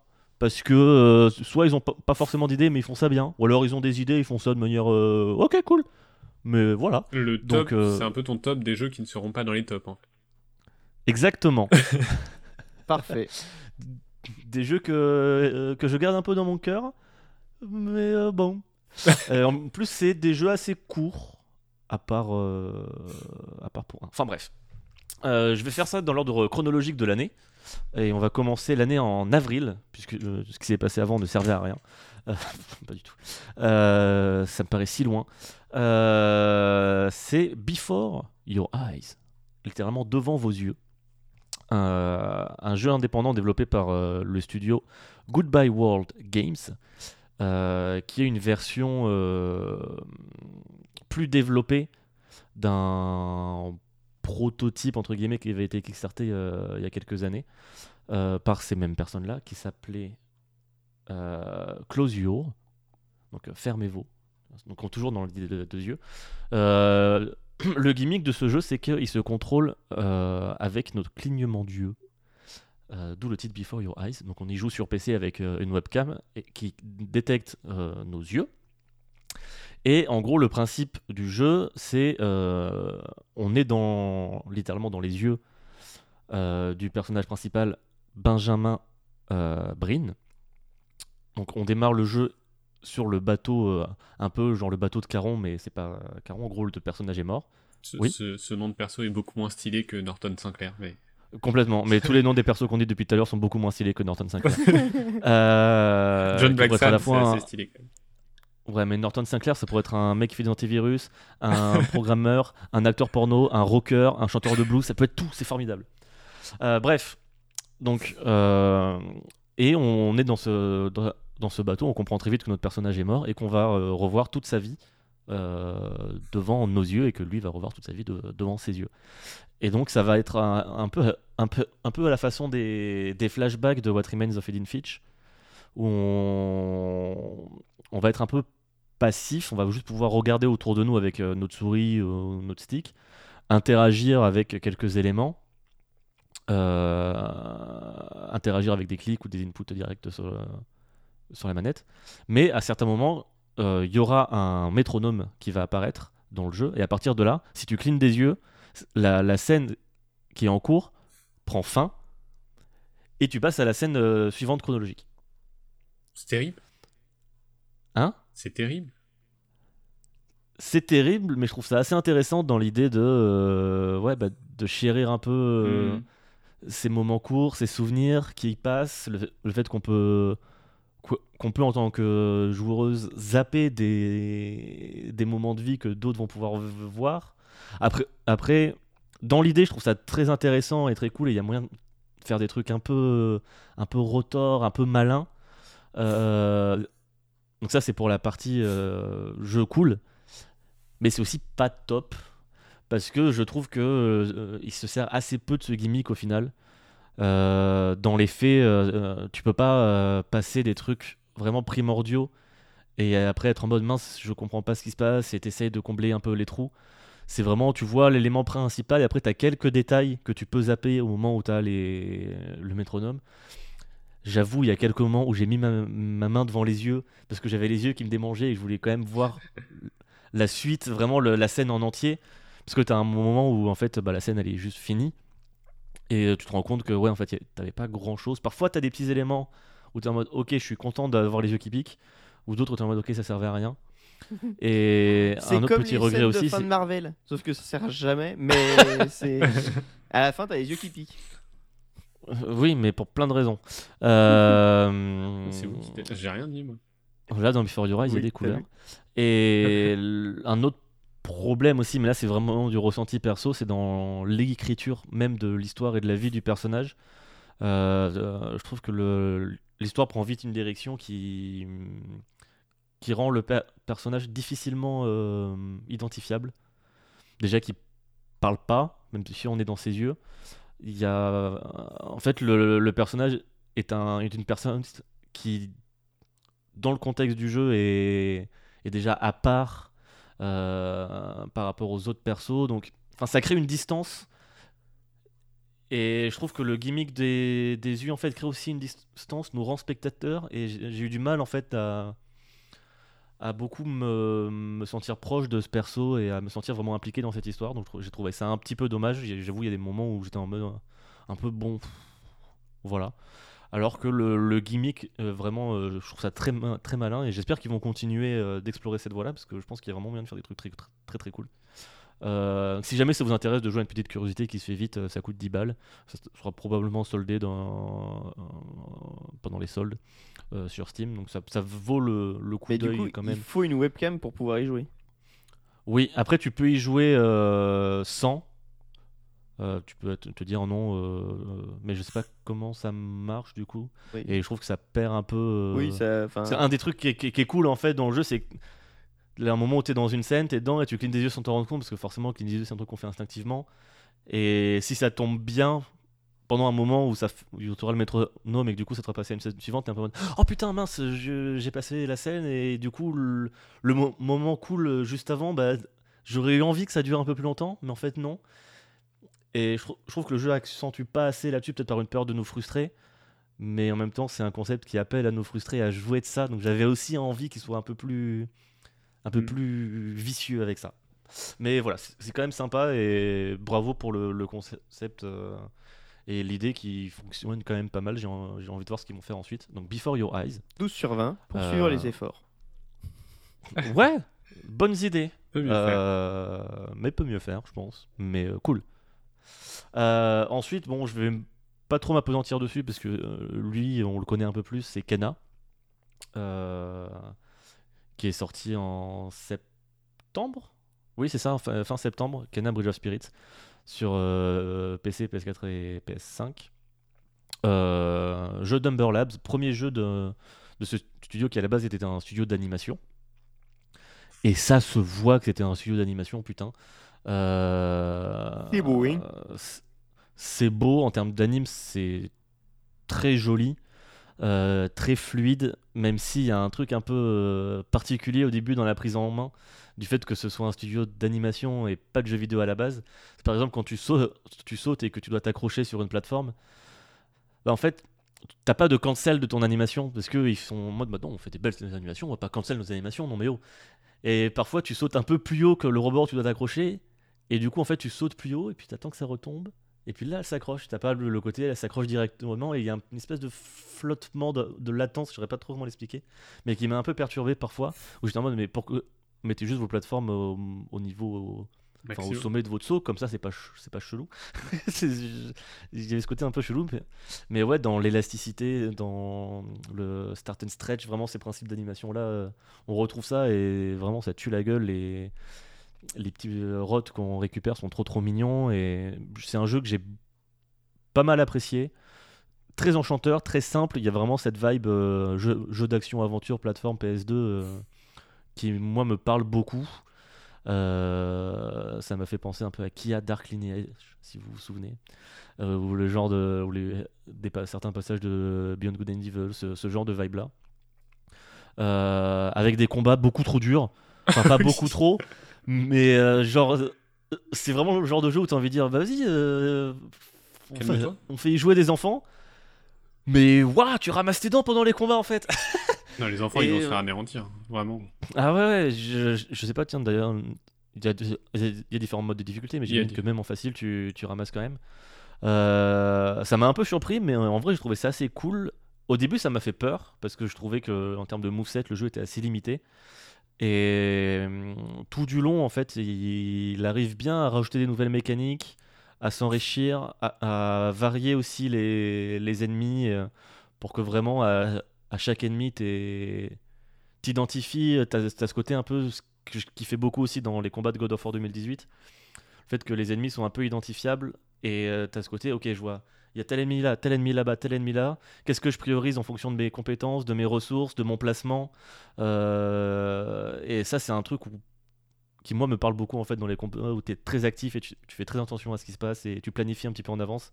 Et ce que tu planifies se passe jamais vraiment comme tu l'avais planifié parce que tu as un mob que tu n'avais pas vu dans ton dos et tu es en mode Ah, réaction panique et. Je suis sûr fais comme que c'est ce que veut que No More Heroes 3, c'est ce c'est ce qu'il veut que je fasse. Je fais pas ça du tout. J'appuie sur tous les boutons. et ça marche. Ah non, Kena, t'appuies sur tous les boutons, tu dures pas longtemps. Euh, mais du coup, ouais, je... et en plus, l'univers, euh, enfin, la direction artistique, euh, visuelle et sonore, ça m'a foutu des frissons tout le long. Le jeu tue la gueule visuellement et les musiques sont très très cool. Les bruitages aussi, il y a vraiment une, une ambiance posée qui m'a qui m'a fait beaucoup de bien en soi, en vrai. Même si en effet le, le jeu n'invente rien et mais il n'y a pas forcément besoin d'inventer la roue quand on fait bien, tu vois. Donc euh, cool, même si j'avoue que la fin m'a turbo saoulé, trop de combats, genre euh, niquez-vous. Euh, dommage pour ça. Et aussi l'histoire est assez chouette et j'ai retrouvé ce feeling de ah cool une cinématique parce que vraiment voilà c'est un comment on c'est un studio d'animation et putain les cinématiques elles sont si belles en termes de de mise en scène de de musique de il y a un truc vraiment à chaque cinématique j'avais des frissons à chaque fois euh, parce qu'elles sont assez rares aussi elles montrent des trucs forts donc euh, voilà c'était cool ça va pas me marquer à vie mais au moment où je l'ai fait j'étais euh, très content d'avoir ça dans les mains et ça m'a fait du bien donc c'est voilà. juste. Ce qui, ce qui fait. Moi, c'est pas tant en termes de mécanique qu'il n'invente rien, c'est plus dans sa structure. Où, Mm. en fait, on va faire quatre fois la même chose dans le jeu. Et du coup, dès la fin de la première zone, je sais que j'étais genre, ah, bon, bah, maintenant je vais refaire ça euh, trois autres fois. Et c'est tout. Et, et du coup, je l'ai fait, et je l'ai fait avec un vrai plaisir. Puisqu'en plus, on acquiert de nouvelles compétences à chaque nouvelle zone. Mais Ouais, en même temps, il y a un, côté euh, automatisme qui, qui, qui ouais, m'a très dans la vite un structure peu tu vois vite comment c'est fait mais euh, désintéressé, je sais pas comment dire, parce que c'est pas vraiment du désintérêt, puisque je l'ai fait, et je le dis vraiment avec plaisir, mais, euh, mais vraiment, genre, bah, c'est dommage, en fait, euh, et le jeu n'a plus de surprise très vite, je trouve. Bah, il se renouvelle quand même par, euh, par ses ambiances un petit peu, ouais, par ses mécaniques, et vraiment, ouais, sur la. Sur, au bout d'un moment, au, enfin, au, au fur et à mesure, il, il échelonne bien aussi euh, son challenge sur la plateforme. Où au début, euh, pendant les premières heures, j'étais en mode ok, la plateforme elle est vraiment accessoire. Et au bout d'un moment, il y a vraiment plein de trucs de plateforme, de timing et tout que je trouvais assez cool. euh, avec les, les plateformes qui, que, tu fais, que tu relèves temporairement, etc. T'as- Ah oui. ouais, au bout d'un moment, il y a vraiment ouais, un truc un peu kiffant qui me fait, alors qui m'a fait penser, c'est c'est con, mais vraiment, tu sais, le moment où tu étais sur Prince of Persia, les sables oubliés, et euh, où, genre les 20 dernières minutes, tu en mode Ah, ça y est, la plateforme est cool, et paf, c'était fini. Bah, j'ai ressenti ces moments de Ah, ça y est, putain, la plateforme est trop cool, euh, toutes les mécaniques se mettent ensemble dans Kena, mais pendant euh, les dernières heures, ce qui du coup était Mm. vachement plus euh, satisfaisant qu'en effet les le dernier niveau euh, des sables oubliés où là, eh ça y est, c'est intéressant. Il Ah bah porte tellement le bien, il, il peut- il porte tellement bien son nom quand même ce jeu. oui, les, sables oubliés. euh, Mm. On l'a oublié. Donc voilà, Kena, je vous fais peut-être pas forcément découvrir, mais euh, un, un vrai chouette jeu, je trouve. Oui. Et ce que j'ai, enfin ce que j'ai trouvé dommage, euh, oui et non, hein, mais c'est que tu sais ils ont vraiment mis la balle euh, côté marketing sur ce jeu. Tu vois, enfin je trouve ils l'ont ils l'ont beaucoup poussé. Euh, Mhm. Et et alors que enfin c'est pas qu'ils méritent pas, si ils méritent, tu vois, parce que c'est un bon jeu, mais je pense que les il y a, il y a eu beaucoup d'attentes qui ont été déçues parce que ils ont, tu vois, euh, c'était genre euh, Enfin, il, il- même, il- je pense pas qu'il le survendait, mais vu qu'il le montrait, tu vois, à côté de, tu vois, euh, genre God of War et tout, bah, t'as, je pense qu'il a pas été mis à la bonne échelle, tu vois, de ce qui. Mm. Bon, après, si les gens, à chaque fois qu'ils voient un trailer de jeu, ils s'attendent à un Red Dead 2 ou un Cyberpunk. oui, non, euh, mais bah, je pense que alors, je, je suis d'accord avec toi. hein, Que qu'il y a- il y a les, enfin- faut- faut- faut- enfin, les gens ont parfois des attentes démesurées contre des, pour des trucs. Tu fais bah non, enfin. Pour le coup, autant euh, je... on peut critiquer les gens et on peut aussi euh, énormément critiquer euh, les moves de, de Sony en termes de communication sur le cas de No Man's Sky. Qui là pour le coup ils ont vraiment non, mais- foutu le jeu, euh, ils l'ont ils l'ont vraiment, euh, enfin ils ont complètement merdé le- leur coup là-dessus. Autant sur Canal j'ai trouvé que c'était assez honnête. Enfin ils- Ah oui, non, je pense pas qu'ils l'ont survendu. c'est juste un double A, mais c'est cool justement de voir un, C'est ça, je un pense double A avoir un, un, un- Une mise un en gros avant. traitement en fait. Ouais. Il, il était, bah, je enfin, pense- il, pardon. il était pas trop mis en avant parce qu'il était joli et tout, mais vu qu'il était au milieu, tu sais, bah, de toutes les grosses productions. C'est-à-dire que tu vois Spider-Man et après tu vois euh, Kina, et je pense que ça Oui, oui. donnait une fausse image, tu vois, de, de, de- de gros jeux, alors que c'était pas son ambition. Et, et au final, eux ne disaient pas non plus, oh là là, euh, ça va être le jeu, tu vois. Juste, ils présentaient quelque chose qui était magnifique et qui avait l'air, euh, enfin, qui, qui était ce que c'est, quoi. Mais euh, ouais, complètement. je pense, Je pense que, que il y a Sony eu- mettait surtout euh, justement en avant ce côté vitrine technologique. euh, on a la Mm, PS5, regardez, c'est très très beau. Mm, mm. Et l'affichage de, de tous les rots en même temps. Et, et là-dessus, euh, franchement, il déçoit pas. hein. Enfin, qu'est-ce que c'est beau. Euh, donc voilà, euh, Kena, c'est chouette. Euh, ensuite, en début novembre, est sorti Unpacking, un petit jeu tout sympa euh, qui est sur le Game Pass en plus, euh, PC. Euh, euh, et Xbox. là, par- Ah, il est jouable aussi sur console?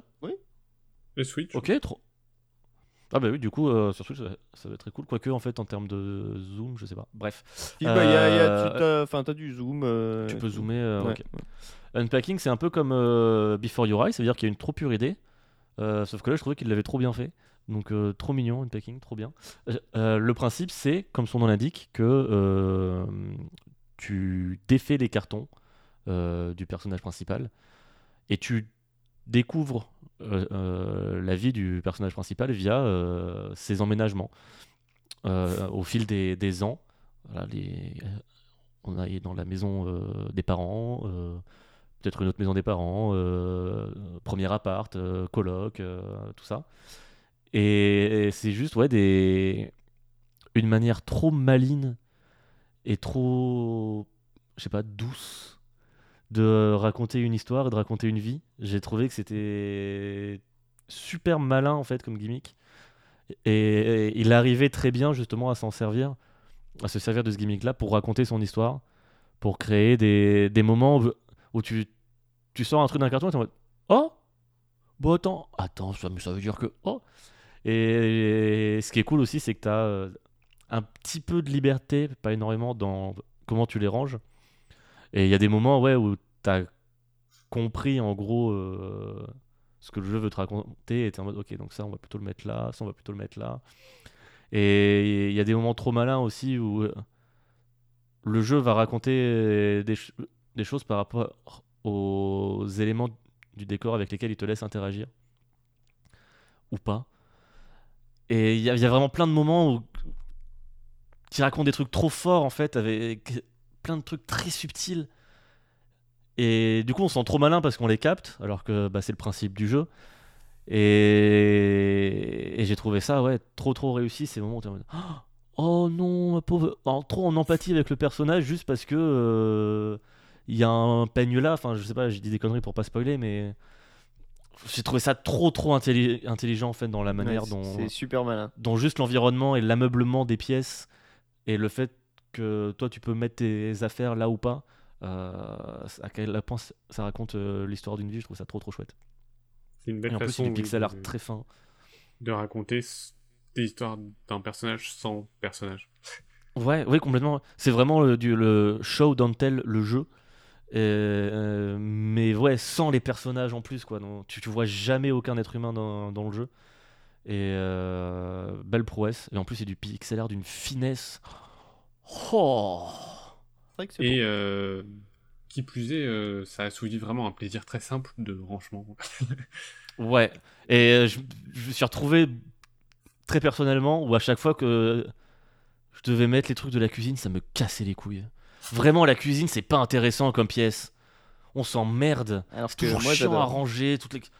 C'était vraiment le truc que je mettais en dernier ou alors au milieu parce que je venais de faire euh, la salle de bain et la salle de jeu euh, où j'avais rangé les petites DVD et les collections de livres à chaque fois que je les rangeais bien ensemble.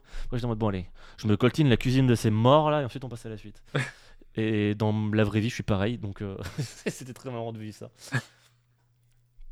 Et ouais, ça se fait en, je sais pas, deux heures. Je saurais pas trop dire parce que je bossais en même temps. Donc j'ai fait vraiment en intermittence. Donc j'ai fait sur toute une journée, mais il dure pas une journée. Euh, mais ouais, je pense deux heures, deux heures et demie. Bah tu vois, euh, ça... Elsa a été lassée, elle s'est lassée du jeu, elle a trouvé ça très bien, mais finalement euh, ça l'a lassée quand même. Elle a eu le temps de se lasser de d'unpacking. Mais j'ai l'impression Je qu'il y a plus joué que comprendre, deux mais- heures. hein. Je pense que ça dure un peu plus longtemps que Je ça. saurais pas dire. Ah si, on peut. Ouais, non, je saurais pas dire. Euh, bah on va Euh, faire bref. un petit How Long to Beat. Ah, en tout cas, c'est sur le, le Game Pass, donc PC et console. Donc euh, très peu, de raisons de, euh, de s'y essayer. De ne pas Euh, s'y essayer. et puis, euh, Oui. Euh, ah oui, non, très peu de raisons de ne pas je- s'y essayer. s'y- Oui. Donc, beaucoup, de, beau- beaucoup de raisons de s'y essayer. ils, mettent euh, 3h30, 4h pour unpacking. Ah, ok. Ok. Parce que- Après, c'est vrai que plein tarif, c'est 20 balles quand même. C'est. euh, bon. C'est un poil cher. Et qui suis-je pour juger de la valeur d'une œuvre d'art Euh, Voilà. On On, laisse- on vous euh, laissera juger juge, mais si vous voulez l'essayer, ben petit Game Pass. Enfin, l'essayer et le faire. Le faire, oui, le faire. C'est typiquement pire, le rien n'empêche. content d'avoir le Game Pass pour, euh, pour le faire. Rien n'empêche de manière très maligne de euh, l'acheter sur Steam, voir si on accroche, se le faire rembourser et ensuite euh, prendre le Game Pass. Là, bon. Ah, c'est vraiment de la Ça- magouille. Ça, ça devient, tec- ça devient technique. Hein. Ça devient technique. Ça devient technique. Euh, donc ouais, Unpacking, euh, je l'attendais un petit peu parce que j'avais vu le concept passer euh, en gif sur Twitter et euh, pas déçu, donc euh, très cool. Et le dernier jeu qui est sorti euh, la fin de semaine dernière, c'est Exo One, et qui est sorti lui aussi sur, sur le Game Pass, console et PC je crois. En tout cas PC c'est sûr. Euh, qui est développé par Jay Weston, euh, qui se fait appeler euh, Expleative. Euh, je préfère l'appeler du coup par son prénom, c'est plus simple que de prononcer le nom de son studio. Qui est un Australien qui a développé donc Exo One, qui est un un jeu, comment dire, on interprète une une sonde vaisseau spatial orbe extraterrestre euh, qui a la forme d'une euh, boule à la base euh, et qu'on peut aplatir. Et en fait, c'est un genre de Tiny Wings dans des décors en 3D, euh, un peu des paysages spatiaux de planètes. En gros, on navigue à travers du coup un système solaire avec cette petite boule, en utilisant les courants marins, en utilisant les vallonnements à la manière d'un Tiny Wings, vous savez, et euh, en prenant euh, en prenant des claques par la gueule de, des planètes qu'on visite. En plus, c'est vraiment un jeu méditatif qui te met en transe, un peu un jeu de, euh, qui te met dans la zone, quoi, où ouais, tu traverses des paysages, des paysages assez surréalistes. Enfin, je, veux pas trop les décrire parce que c'est vraiment ça l'intérêt du jeu, de découvrir les, la gueule des différents niveaux, des différentes planètes. Et euh, à jouer, c'est très simple, c'est jamais vraiment punitif. C'est juste, ouais, euh, t'avances dans ces décors et tu voyages en fait. Il y a un délire très, ouais, très méditatif, très contemplatif. Et euh, je suis complètement client de ce genre de, jeu, donc très très cool. Et en plus, vu qu'il est dans le Pass, ça ne coûte rien d'essayer euh, une petite session pour voir à, quel point on, on est sensible à ça. Mais euh, Ou alors vous le prenez sur Steam, euh, vous essayez, vous faites rembourser. c'est un peu ça. Sinon, vous pouvez Et encore, de- vous avez encore le droit d'acheter vos jeux parce que euh, les gens vont croire qu'on a été euh, payé par Microsoft, euh, qu'on fait la pub pour le Game Pass. Non, ça prouve juste que Oui, Game il coûte Pass, 15 balles. Vous avez le droit aussi de, de posséder des jeux Mm. pour pouvoir y jouer euh, une fois que le, le deal euh, s'arrête. Euh, voilà. Dans l'idée, ça me fait un peu penser. euh, J'ai pas encore pu euh, l'essayer, mais j'ai très envie aussi au jeu qui s'appelle Veninet, euh, qui est sorti lui en 2020, qui est un genre de Monkey Ball, dans le sens où on joue une boule, vraiment littéralement. Est-ce que boule. tu inclines le Mais- décor et... Est-ce que tu inclines le décor? Je crois. Donc c'est vraiment Monkey la Ball. boule ou le décor? Euh, non, je crois que, que là, précis. Là j'ai le trailer dans le coin de, de l'œil, non, juste on bouge la boule. Ah, alors c'est pas Monkey Ball. Rien à voir, mais rien. à- Rien à voir, nul. Mais pareil, le principe, c'est qu'on est dans des décors aliens et, et qu'on découvre un petit peu euh, cette civilisation. C'est vraiment un délire architectural, euh, Veninet, là où Exo One, c'est plus un délire un peu naturel, en tout cas là où j'en suis, dans ouais, ouais, le- comment les, les planètes se, se façonnent. Et... Il y a un truc vraiment qui me fascine dans ce côté. euh, Tiens, vas-y, t'es un orme mystérieux, genre vaisseau spatial alien qui se promène sur. euh, à la surface d'un satellite de Jupiter et vas-y quoi. Et bah ouais, go, je veux, je, je prends ça. Moi j'im- j'imagine ça, tu sais, comme. euh, Enfin, ce que les visuels me font ressentir, c'est plus. Tu sais, t'es limi- limite le créateur de cet univers et tu te balades Mm. pour voir bah, l'univers que t'as créé, tu vois. Tu, tu- juste tu, Il y a un peu de ça, ouais. tu vogues. C'est c'est complètement ouais, de- dans ce feeling-là, ouais. Et tiens, ça me, fait, ça me rappelle aussi un petit peu le feeling que j'avais sur euh, Megaton Rainfall, qui était complètement un jeu sympa mais pas ouf. euh, où on jouait genre un, un genre de super-héros mi, demi-dieu euh, surpuissant, où tu volais à pleine vitesse à travers les nuages et tu, semais le, et tu détruisais des villes. C'était vraiment un, genre un méchant Superman euh, de Man of Steel. Et euh, il y avait un côté très jouissif et en même temps très limité et un peu bébête. Mais euh, je trouve ça très cool, ce côté voler à pleine vitesse à travers les nuages et, et voir une grande mégalopole se dessiner devant toi et puis péter des immeubles. Imagine, ils auraient pu faire ça pour le jeu Avengers. Puis à la place, ils ont fait le jeu Avengers. C'est fou quand même.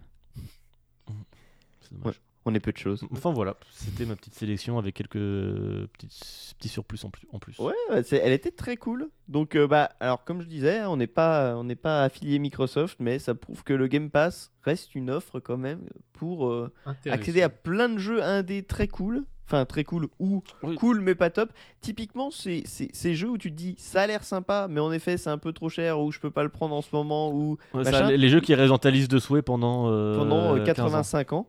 Et ben là, c'est l'occasion de les lancer au moment où ils sortent et, euh, et de les faire. Mhm. euh, typiquement, une packing, voilà, 4 heures. euh, vous avez le- vous, si vous avez euh, un temps de jeu raisonnable par semaine, vous, euh, vous pouvez faire une packing sans problème.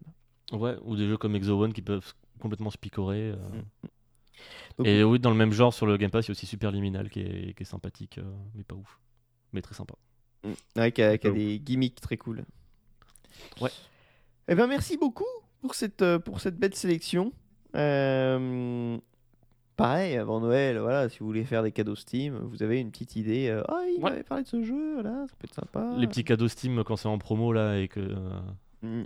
tout le monde s'envoie des jeux à tout le monde là, c'est parti.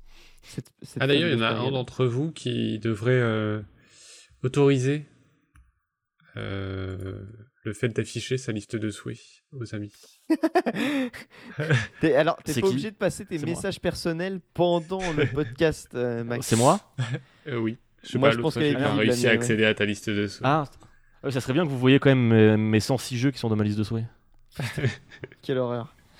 Euh, En plus, je suis- en plus, dans ma liste de souhaits, il y a des jeux qui sont gratuits. hein. C'est vrai, c'est vraiment juste pour me dire non, mais faudra que j'y joue lui. Oui, bah, ça, ça marche aussi. Eh bien, en tout cas, merci beaucoup, euh, Damien, et remercie Max. Euh, on va pouvoir clore ce club moutarde. C'est à toi. Euh, encore une très sympathique session. beaucoup, de, beaucoup de découvertes. Je suis très content. Je suis très content.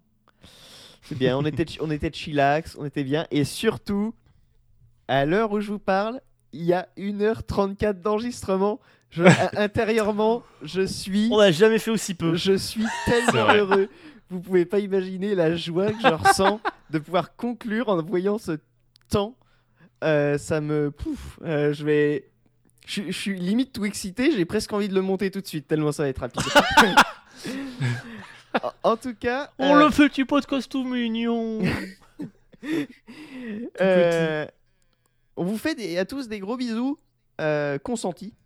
Euh, et, euh, et puis bah, on vous dit, euh, ce podcast donc sortira le euh, 28 novembre et on vous dit bah au Ah oui, le 28 3 novembre. décembre. et on se retrouve le 3 décembre sur la chaîne de Truffmax pour le quiz que je suis en train de préparer. Euh, ça va être le feu.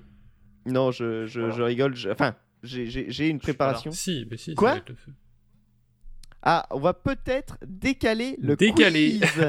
oui. Euh, on vous tient au courant sur la date. Euh, Le jeudi, c'est bon. euh, on vous fait des gros. Attends, non. Moi, les jeudis soirs, ça me- on, on parlera de la date hors antenne, hein, si tu veux bien. Non, sinon, on fait une demi-heure de. On cale une date. je, vais, je vais couper l'enregistrement. Moi, le jeudi, je peux pas. Le jeudi Euh, soir, euh, jeudi. On vous euh, fait Non, je- je des gros, gros, gros bisous, des gros câlins, euh, des poutous, et on vous dit à très bientôt pour À très bientôt, oui. un nouvel épisode et pour le quiz. Des bisous, bye bye. bisous, bisous.